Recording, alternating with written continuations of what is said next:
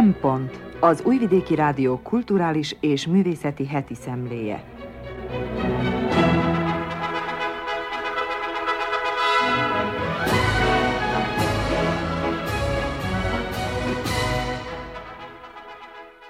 Jó napot kívánok! Köszöntöm az Újvidéki Rádió hallgatóit. A mikrofonnál Krnács Erika, a Szempont mai szerkesztője.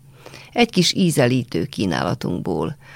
Losoncalpár a most elhunyt második Erzsébet királynőről és a hatalom időt álló tekintélyéről elmélkedik. Grui Zsuzsa azt fejtegeti, hogy a döntésünk szabadsága nem csak ránk van hatással. A 70. kanizsai írótáborban Lennert Móger témja Fehér Ferencre emlékezett. Gobi Fehér Gyula heti jegyzetében az elbutulás világjelenségére hívta fel a figyelmet. Tartsanak velünk!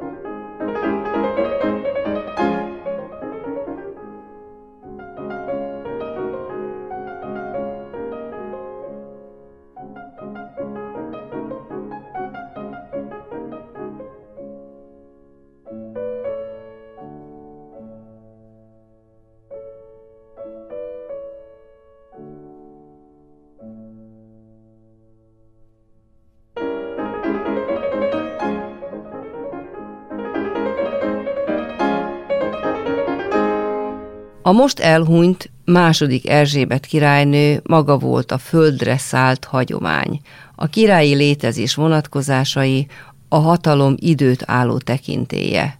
Rosoncalpár eszmefuttatása következik.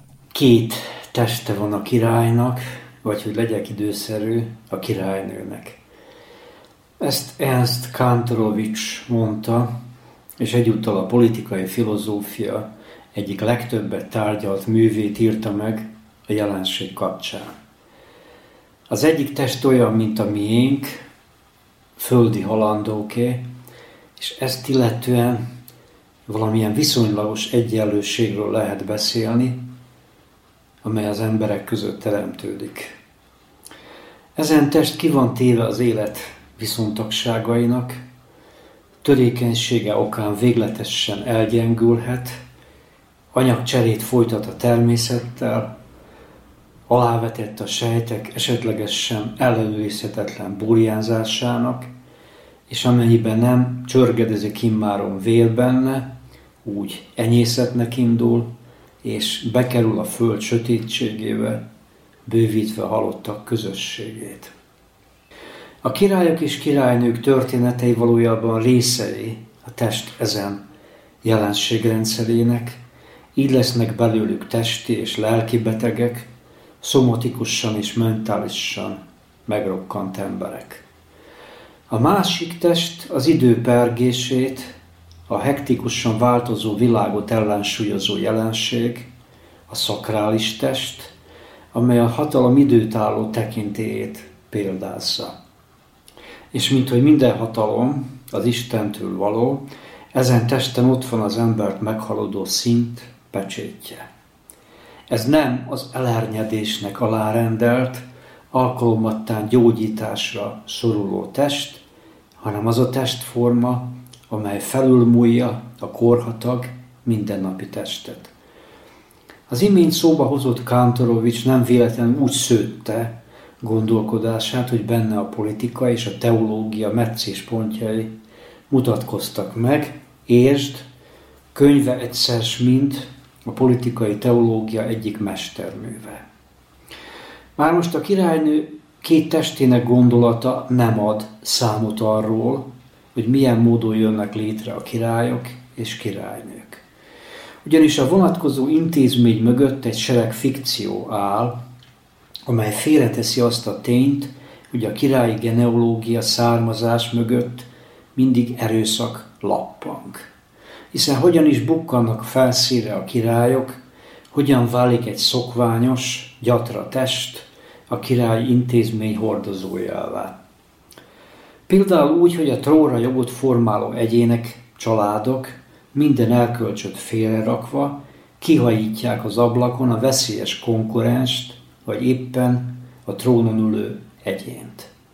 Vagy úgy, hogy az izmosodó pretendens olmot önt a versengő társ szemébe, mondván, hogy egy elavult eszmerendszer képviselőjeként más nem is érdemel, ennél fogva ítéletet kell mondani felette. Nincs olyan korona ennél fogva kereke világon, amelyről nem kellett volna letisztítani a megszáradt vért.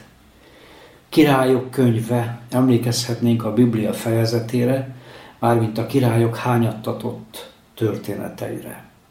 A modernség pedig, pontosabban annak radikális francia fajtája, királygyilkossággal törte a történelmi utat, azt állítva 18. végén, hogy 16. Lajos létezése már önmagában véve egy elviselhetetlen botrány, ennél fogva el kell megszeni életének kötőszövetét. Azaz nem fogadta el azt a gondolatot, hogy valaki pusztán véletlenszerű születése okán jogosult arra, hogy meghatározza az élet kollektív szervezését, és hogy benne általa megnyilatkozzon a szakrális hatalom.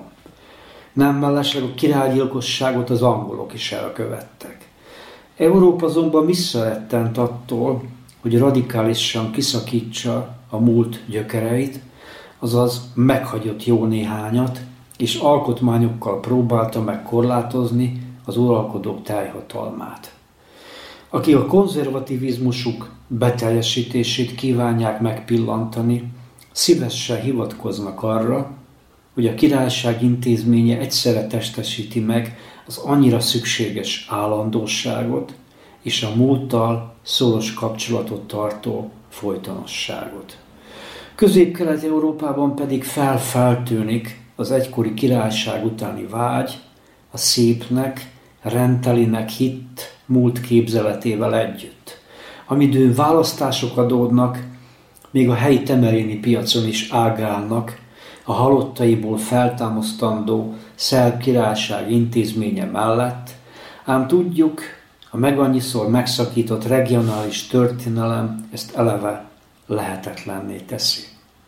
És ha mintapéldát akarunk keresni mindenre, mármint a monarchia modern túlélésére, úgy nyilván a brit monarchiát és a most elhonyt második Erzsébetet kellene mindenképpen említeni.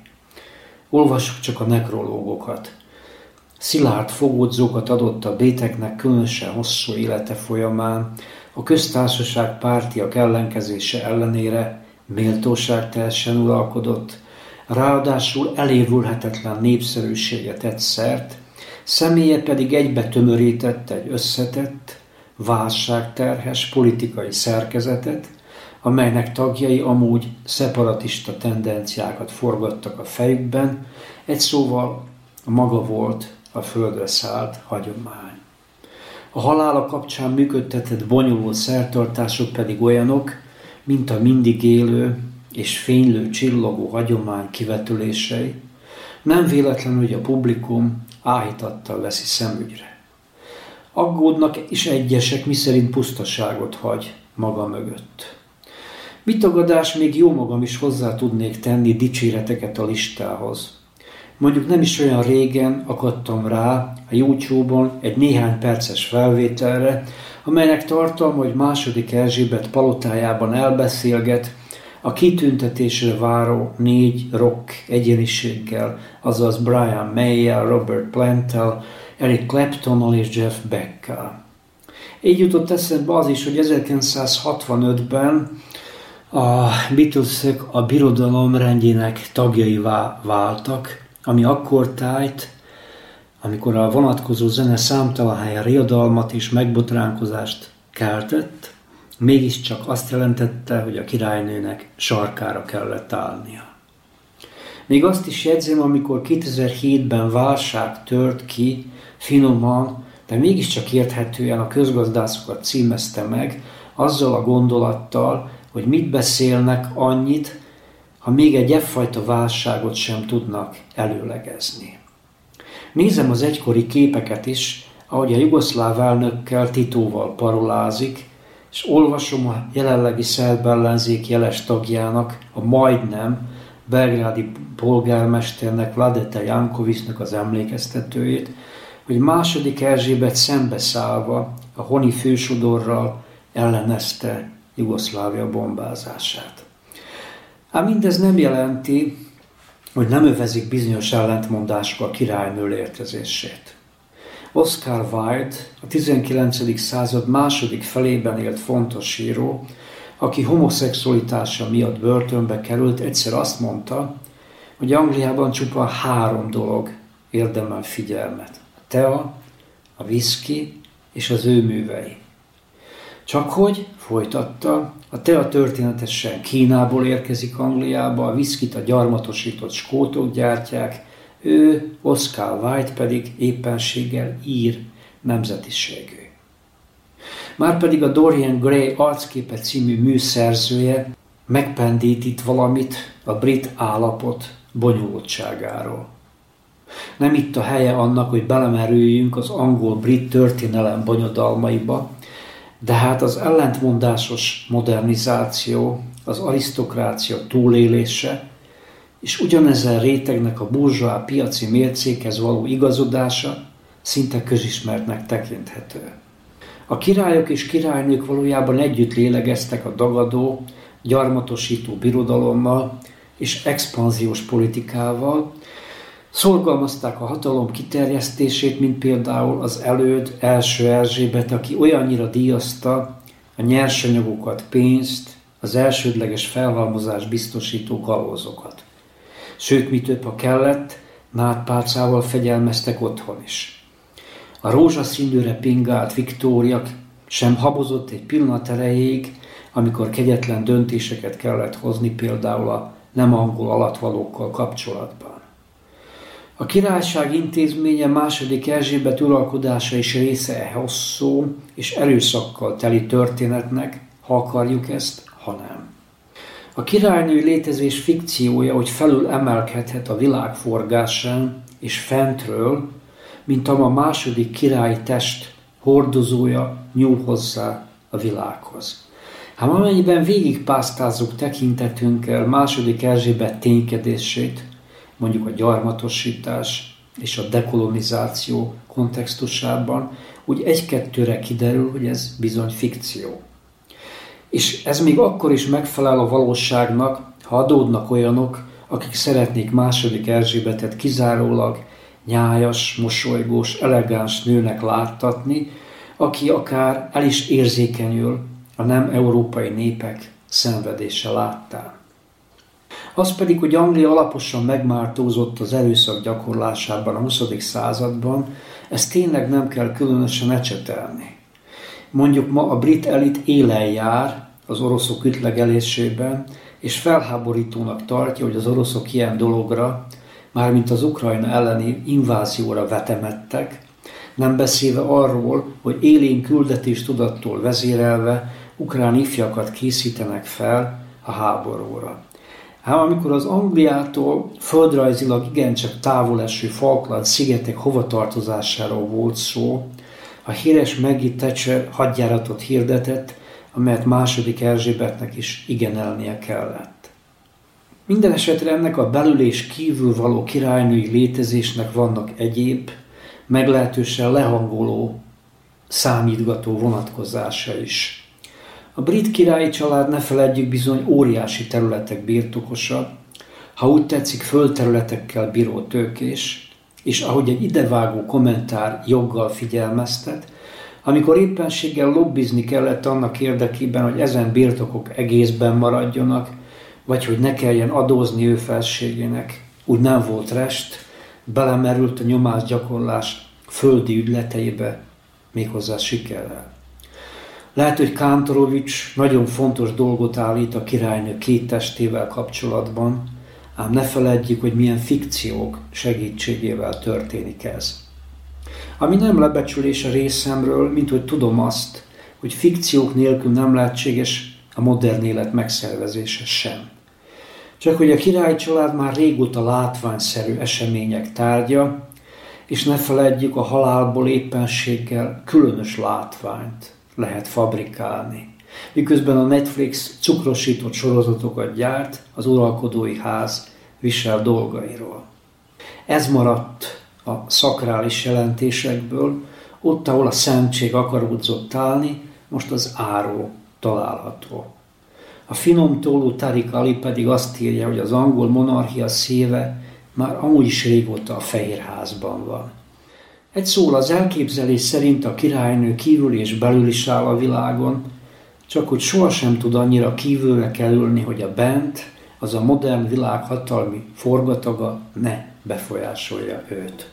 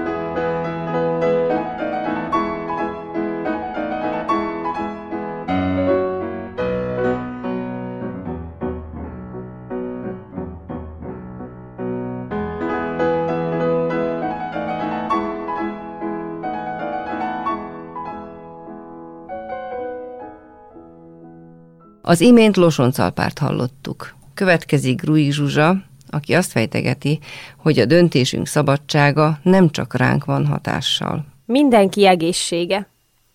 Mindannyiunknak jogunk van ahhoz, hogy egészségesek lehessünk. Például a boltban megvásárolható élelmiszereket visszahívják, ha egy ellenőrzés során kiderül, mérgező anyagokat is tartalmaznak. A csapból folyó vizet szűrik és tisztítják, a boltban szappant vehetünk, amivel evés előtt kezet mosunk, és a növényeket sem szabad akármivel permetezni. Az iskolákban kötelező a tornaóra, hiszen a mozgás egészséges. A kisgyerekeket rendszeresen látja orvos, és fölnőttként is részt vehetünk szűréseken, hogy minél előbb kiderüljenek az esetleges betegségeink, így növelve a teljes gyógyulás esélyét. Ebbe a sorba illeszkednek a gyógyszerek és a védőoltások is. Ezek a szerek az elmúlt évszázadokban emberek százmillióinak mentették meg az életét. A védőoltásoknak köszönhetően olyan betegségeket sikerült visszaszorítani a gyerekek körében, amik korábban súlyos lefolyásúak voltak. Ma már szinte csak az emlékeinkben él némelyik gyerekbetegség. Ebből pedig néhányan azt a következtetést vonják le, hogy maga a betegség nem is létezik, vagy nem is veszélyes. És tulajdonképpen a védőoltás az, amitől meg kell menteni a gyerekeket.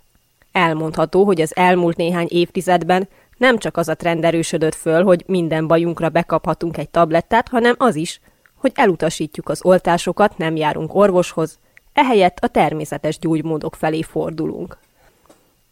Az oltások elutasítása semmiféleképpen nem egy bölcs döntés.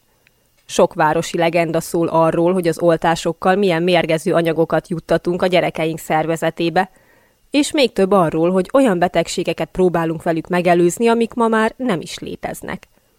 Az oltás ellenesség pont ilyen elgondolásokból indult útjára. Az MMR védőoltás a kanyaró, a mumps és a rózsahimlő ellenvéd. A vádak szerint egyrészt autizmust okoz, másrészt olyan betegségek ellenvéd, amik már nincsenek is jelen a társadalomban. Ez persze nem igaz. Már réges-régen megcáfolták, hogy a beoltott gyerekek között nagyobb arányban lennének az autisták, mint az oltatlanok között. És a betegségek is csak addig nem ütik föl a fejüket, amíg a gyerekek megkapják a szükséges oltásokat. Sokszor fölmerül az a kérdés is, hogy miért is kötelező beadatni a védőoltásokat, miért nem dönthet a szülő arról, hogy a vakcinának vagy a betegség kockázatának teszi ki inkább a gyerekét. A mai modern világban nagyon szeretjük a jogainkat, szeretünk élni velük, és nem szeretjük, ha mások mondják meg, mit hogyan csináljunk. Ezzel az érveléssel az a baj, hogy általában a jogaink nem végtelenek, hanem vannak természetes korlátjaik. Az alapelv az, hogy az én szabadságom addig terjed, amíg ezzel nem korlátozom mások hasonló mértékű szabadságát. Tehát jogom van például a véleménynyilvánítás szabadságához, kiállhatok mindenki elé, hogy megosztom a gondolataimat egy engem érdeklő témáról. De nem kelthetek gyűlöletet, és nem uszíthatok se egyes emberek, se embercsoportok ellen, mert ez már kimeríti a gyűlöletbeszéd fogalmát. A szólásszabadság pedig nem terjed ki a gyűlöletbeszédre. Jogom van a személyi szabadsághoz is, azaz senki nem zárhat be egy szobába, még akkor sem, ha nem kényszerít semmire, és étellel, itallal is bőven ellát. Csak hogy ennek a jognak is van korlátja, a bűnözőket például az emberi jogokkal összhangban is be lehet zárni a börtönbe. Nem elsősorban azért, mert így jól megbüntethetjük őket, és ebből majd tanulnak, és nem is azért, mert édes a bosszú. Hanem azért, mert a többi embert meg kell védeni, hiszen mindenkinek vannak szabadságjogai. Jogunk van ahhoz, hogy sétáljunk az utcán, akár sötétben és egyedül is. De ha a rablókat, gyilkosokat, erőszakolókat nem zárjuk be, akkor ez a jogunk nem tud érvényesülni. Tehát elsősorban azért szükséges korlátozni a bűnelkövetők személyi szabadságra vonatkozó jogait, hogy ne sérüljön az összes többi ember ugyanerre vonatkozó joga. Ugyanez a gondolatmenet érvényes akkor is, amikor az egészséghez való jogról beszélünk. A döntésem szabadsága, hogy akarom-e az oltást vagy nem, nem csak rám lesz hatással. Ha egy tízfős ovis csoportban kilenc gyereket beoltanak egyet meg nem, azzal még nem igazán növekszik meg a járvány valószínűsége, és arra se van túl sok esély, hogy az az egy gyerek megbetegszik. De ha az egyiknek lehet, akkor a másiknak is. Amikor tízből már öt gyerek nincs beoltva, akkor többszörösére növekszik a kockázat. Hiszen bármelyik beoltatlan gyerek megbetegedhet, majd a lappangási időszakban sorra fertőzheti a többieket. Még mindig mondhatnánk, hogy hát jól van, a szülők vállalták a kockázatot, beteg a gyerek, tessék elvinni orvoshoz. Igen ám, csak hogy nem mindenki saját döntés következtében utasítja el az oltást. Van, akinek bizonyos betegségek vagy a gyönge immunrendszere miatt nem ajánlott.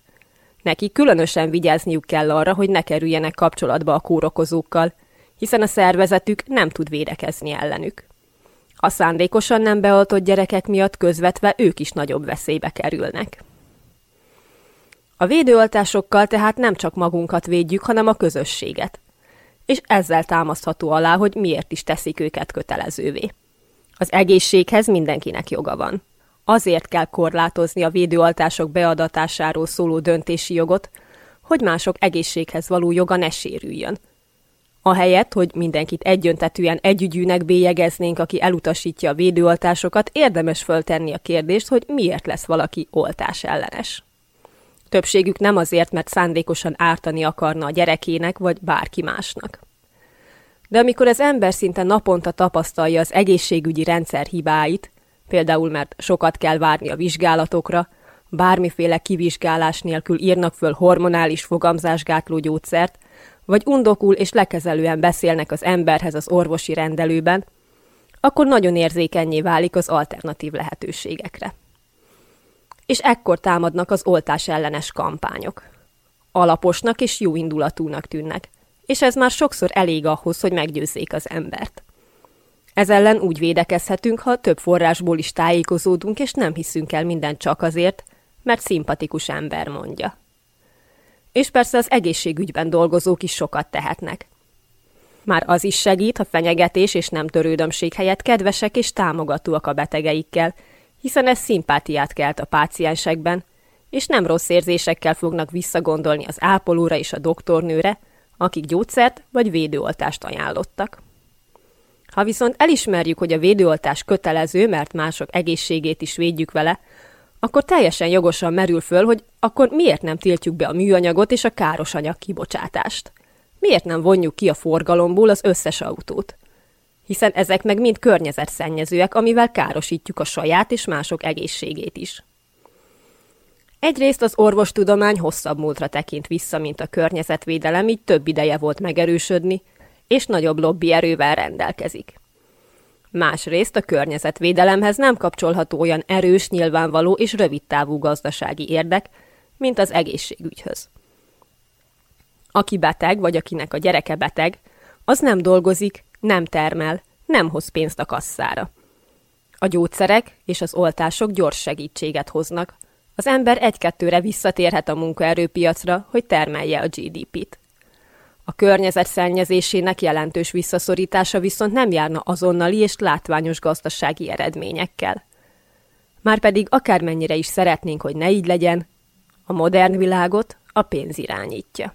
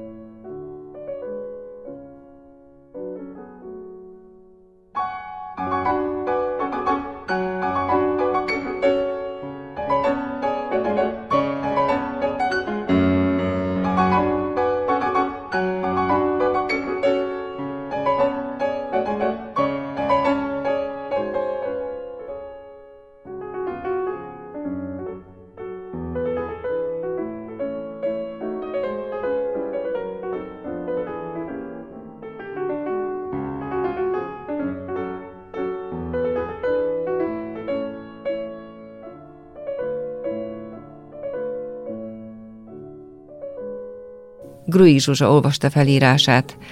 A 70. kanizsai írótáborban Lennert Móger a Fehér Ferencre emlékezett. Fehér Ferenc egy költészeti, a szó legnemesebb értelmében szép építmény. Emlékháza van Doroszlón, ez meghatározza a hozzávaló viszonyomat fiatalkorom óta. Akkoriban még nagyon kevés versét ismertem, őt személyesen soha nem is volt alkalma megismerni. Azt viszont egyből éreztem, hogy közelednem kell hozzá. Az autentikus parasztház, amelyben lakott, engem is bevonzott. Közös közünk van a tájhoz, ehhez a tájhoz. Közön van az odaátról Horvátországból hozott, mívesen faragott oszlopokhoz, amelyek a háza tornácának gerendáit tartják. A díszbokorzattal benőtt udvarhoz, amely számtalan író-olvasó találkozó helyszíne volt a múltban. Ma néptelen, akár a néptelenedő falu a sajátunk, amely keretezi a hó ófehérházat. Ez az övik földbásod költő segített a háza szomszédságában lakó házaspárnak örökbe fogadni a barátnőmet, aki csecsemő korában állami gondozásból került oroszlóra, Fehér Ferenc szomszédságába. Általa ismertem meg a költő bútorainak könyveinek súlyát. Arról, hol és hogyan élünk, Következtetni lehet nem csak arra, hogy milyen emberek vagyunk, hanem arra is, hogy milyen szellemben alkotunk. Nagy fény szülötte minden bizonyal hűséget fogadott származása iránt. Jobbá gyakornokája, és erre büszke akkor is, amikor esetleg hátrányt jelenthet számára ez a hagyaték. Az őszinte megtartó magatartás látszik a Doroszlói ház bútorzatán is. Minden darab autentikus paraszti jellegű, de semmi nem álságos vagy kirakati, minden funkcionális, a magoság is. Szerettem a házban lapozgatni a könyvek szerzői példányát. Ott is onnan választottam ki aztán a Fehér Ferenc verset, amelyet elszavaltam az egyik szavaló versenyen. A kutyám és én ez volt a címe. Ma is tudom az első verszakát. Tetemet fölött dongók danáznak. Pár perc és eláslak itt a kertben. Hű szemed nem pihen rajtam többé. Nem néz rám soha senki szebben. Akkoriban még mértékkel osztották a gyerekeknek a dicséretet meg a sikerélményt, ezért máigható mély nyomot hagyott bennem, hogy harmadik lettem azon a versenyen. Hogy éppen fehér versel, biztos nem véletlen. A következő találkozás, amikor otthon Doroszlón meghívtak a Fehér Ferenc emlékére szervezett éves szavaló verseny zsűriébe. Az Apám Citerája című vers többszólamosságát sok éven át volt alkalma meghallani, ahogyan az állam a dülőutak szélén is mindig, hol pozitív, hol negatív értelemben, de egyedi élményt és mondani valót nyújtott a versmondó gyerekek előadásában. Mégis, ha már előadó művészet és versinterpretálás, akkor a fehér versek megzenésítése lehet a műfaj gyöngyszeme. Ennek az ízig-vérig bácskai környezetéből rövid időre sem szívesen távozó költőnek a poétikája, csupa zeneiség és ritmus. Ha van térzene, akkor lehet tájzene is. Ez ő a verseivel. A vajdasági versénekesek szinte mindegyike foglalkozott vele valamilyen formában, ahogy a nyelvi tér és táj egykor szintén kitágult számára verseinek szerbre és angol nyelvre történő fordításaival. A Doroszlói, sajnos már a felosztott hobbi zenekar, az Entai Énekelt Versek Fesztiváljának egyik évadában, vagy talán több éven keresztül is megzenésítette Fehér Ferenc verseit. Művész himnus csinált például az arcpoétikai elemeket is tartalmazó Szeressetek jobban című költeményből. Hadd idézzük meg egy részletében. Eztán több leszek, mint az emlék, mint a múltam. Aki eztán lát, nem lát szomorúan, dultan, hogy holnap mégis megvert szemekkel járnék, szeressen jobban, öleljen át a tájék. Emléke is megérdemli a gyengét édelgetést, szerencsére az utókor szintén így véli. Fehér Ferencről utcát teret neveztek el Újvidéken, Topolyán, Zentán és Doroszlón is.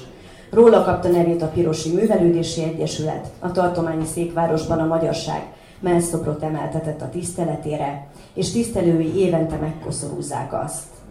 Aztán ott volt, van a Gondos Kiadó, a fórum, amely 1978-ban megjelentette a Madarak folyója című 30 év verseiből válogató gyűjteményes kötetet is. Azóta leginkább ebből szemezgetnek a versválasztáshoz pedagógusok és irodalmi csoportok egyaránt.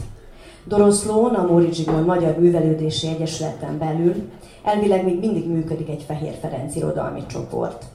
A berkeibe tartozva a régebbi és a közelebbi múltban szintén készülve egy-egy eseményre, többször kapaszkodtam meg fehér, kevésbé népszerű vagy ismert, ám nagyon vigasztaló, szinte visszadédelgetőnek ható néptanítói soraiba.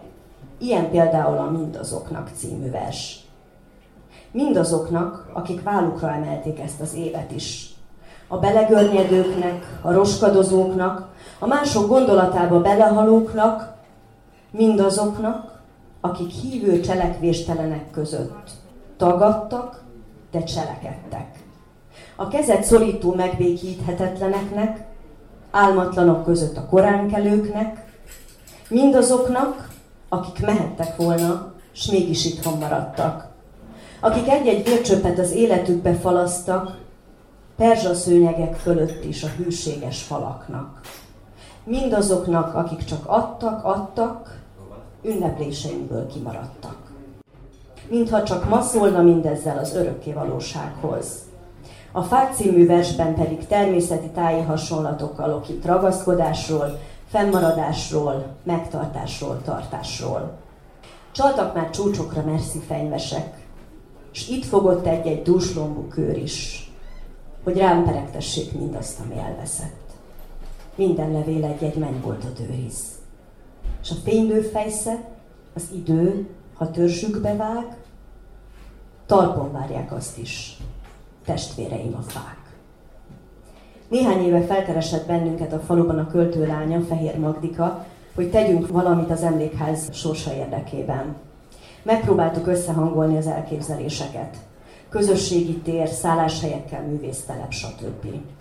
Jött a Covid, két lépést hátráltunk mind, a közeljövő sem kecsegtet a nagy befektetések, pláne nem a művészeti projektek megvalósíthatóságának lehetőségével.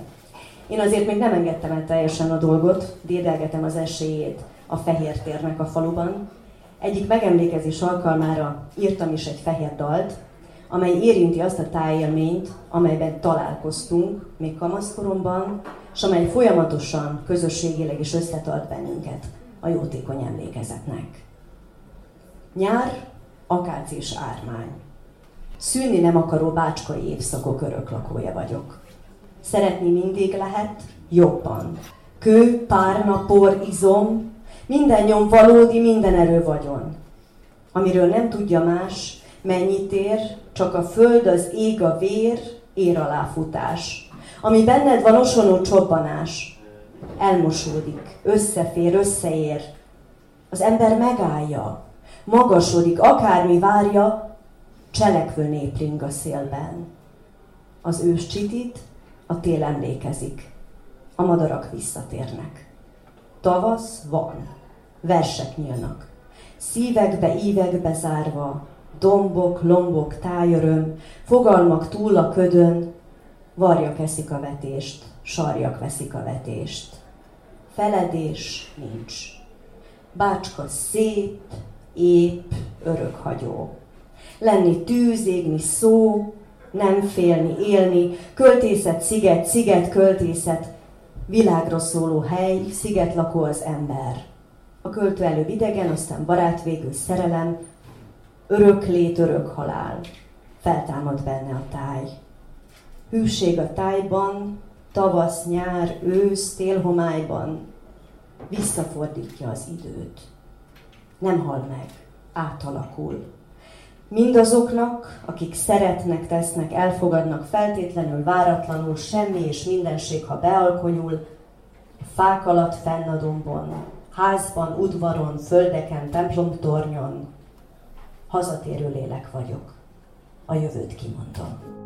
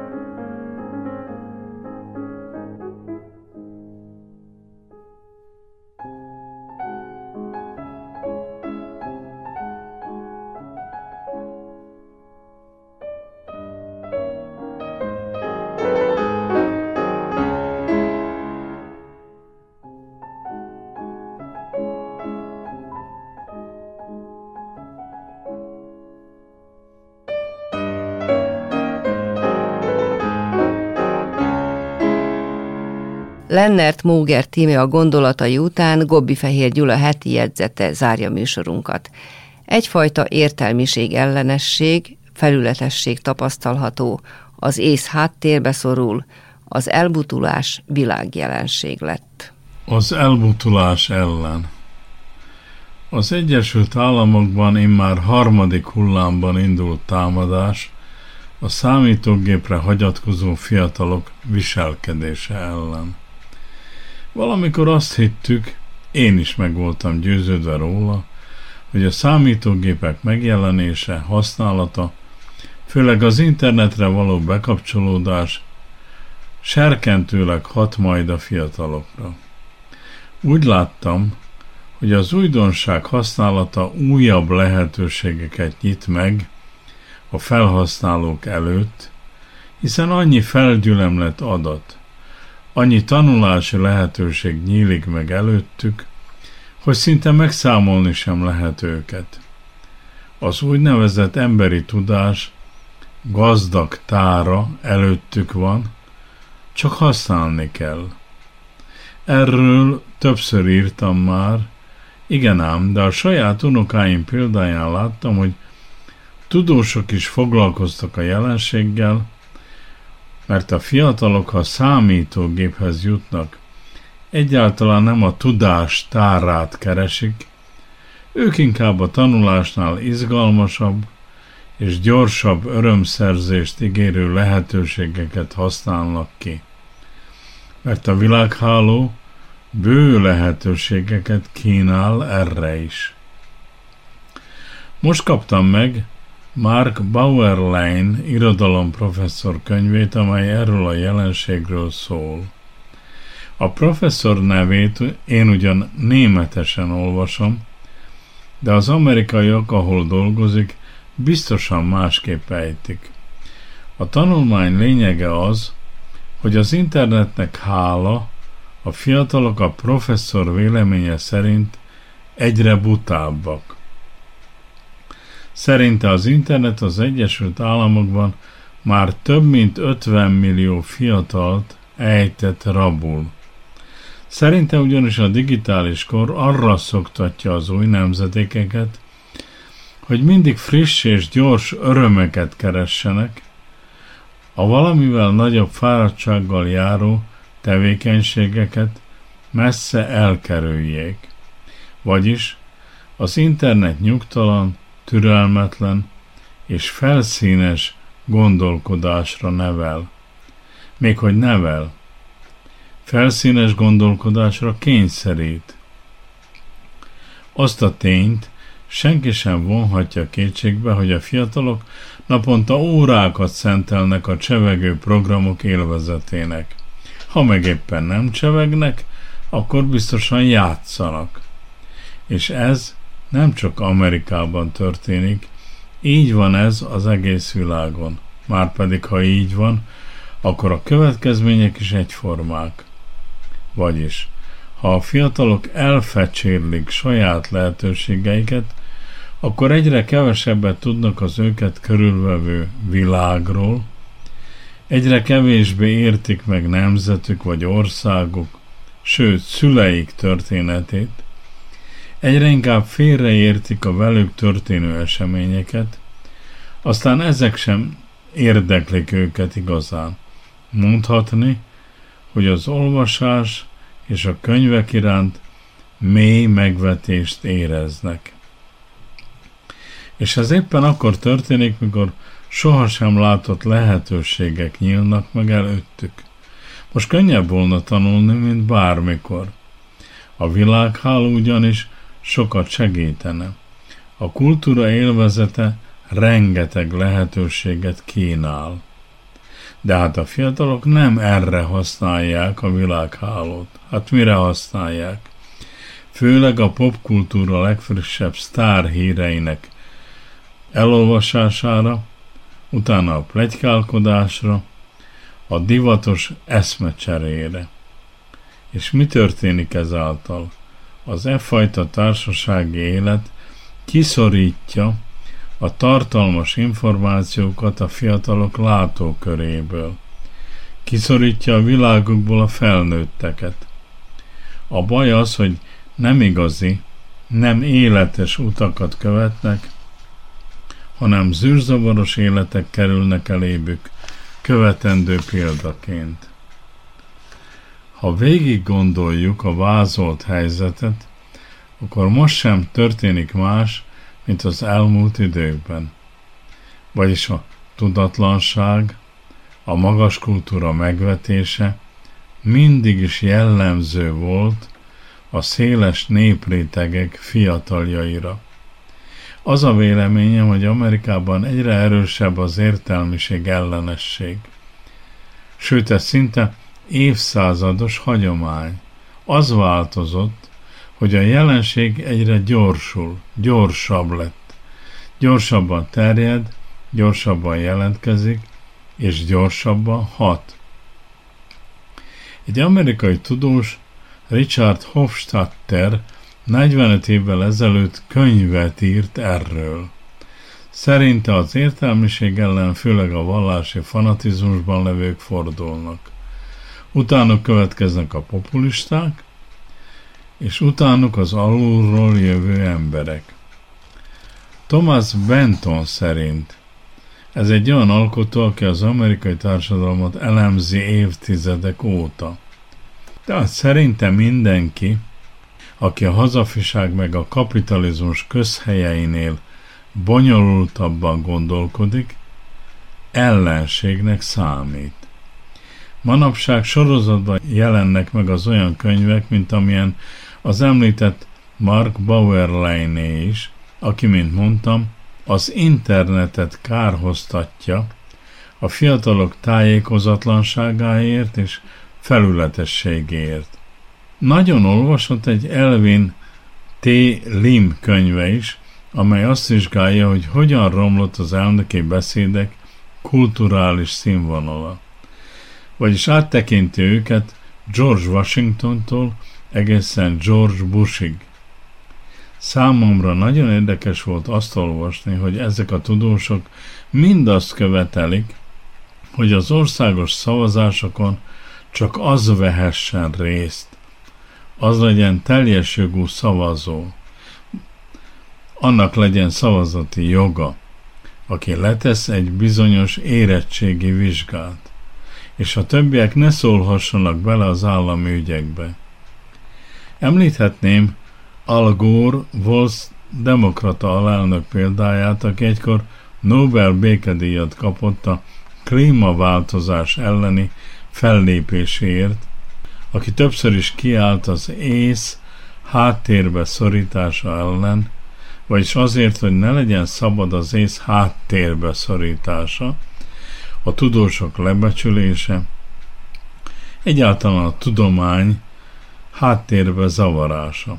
Azaz ne a tisztviselők, hanem a gondolkodó emberek uralkodjanak. Algorra nem igen hallgatott senki, most meg már nem is válaszolnak szavaira. Minden politikai befolyása megszűnt.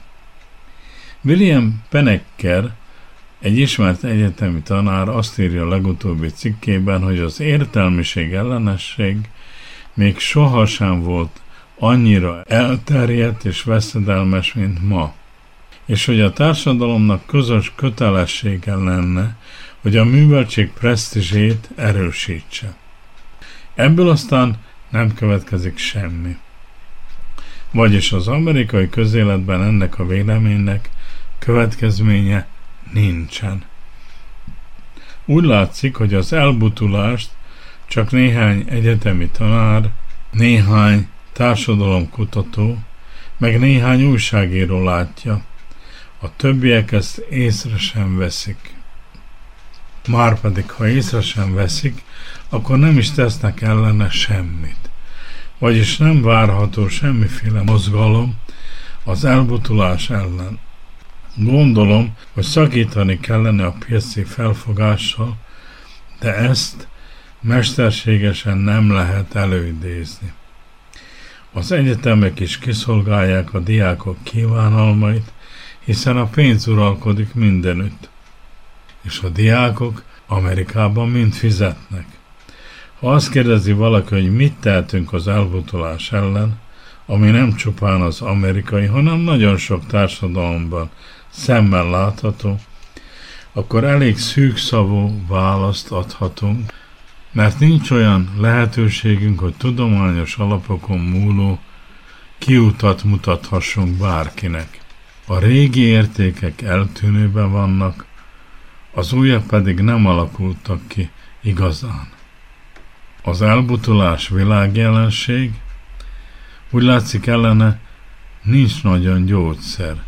Nehéz kimutatni, hogy létezik, mert ha ezt megkísérli valaki, akkor tette általános fölhördülést okoz. A szorgalmasan tanuló diákok egyre kevesebben vannak, és egymással is egyre gyérebben kommunikálnak. Ma nem divat, tudományos vagy bármilyen más témakörben összekülönbözni másokkal. Az egyetem is kiszolgálja a szellemi igénytelenséget, vagyis az elbutulás világjelenség, és akik ellene szólnak, azok lesznek a közösség ellenségei. Márpedig ezt a felelősséget nagyon nehéz vállalni.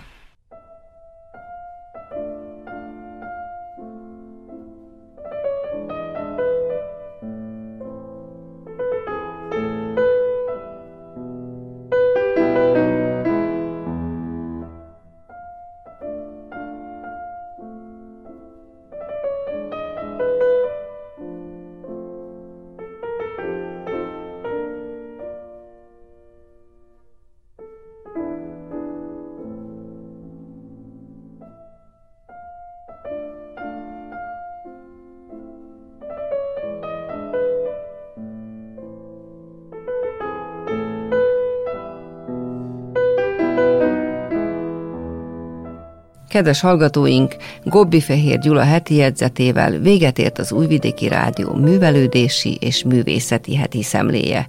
A munkatársak Losoncalpár, Gruig Zsuzsa, Lennert Móger Tímea és Gobbi Fehér Gyula, valamint Violetta Márkovics technikai munkatárs nevében köszöni megtisztelő figyelmüket a szerkesztő Körnás Erika. A műsort természetesen az interneten is meghallgathatják a www.rtv.rs.hu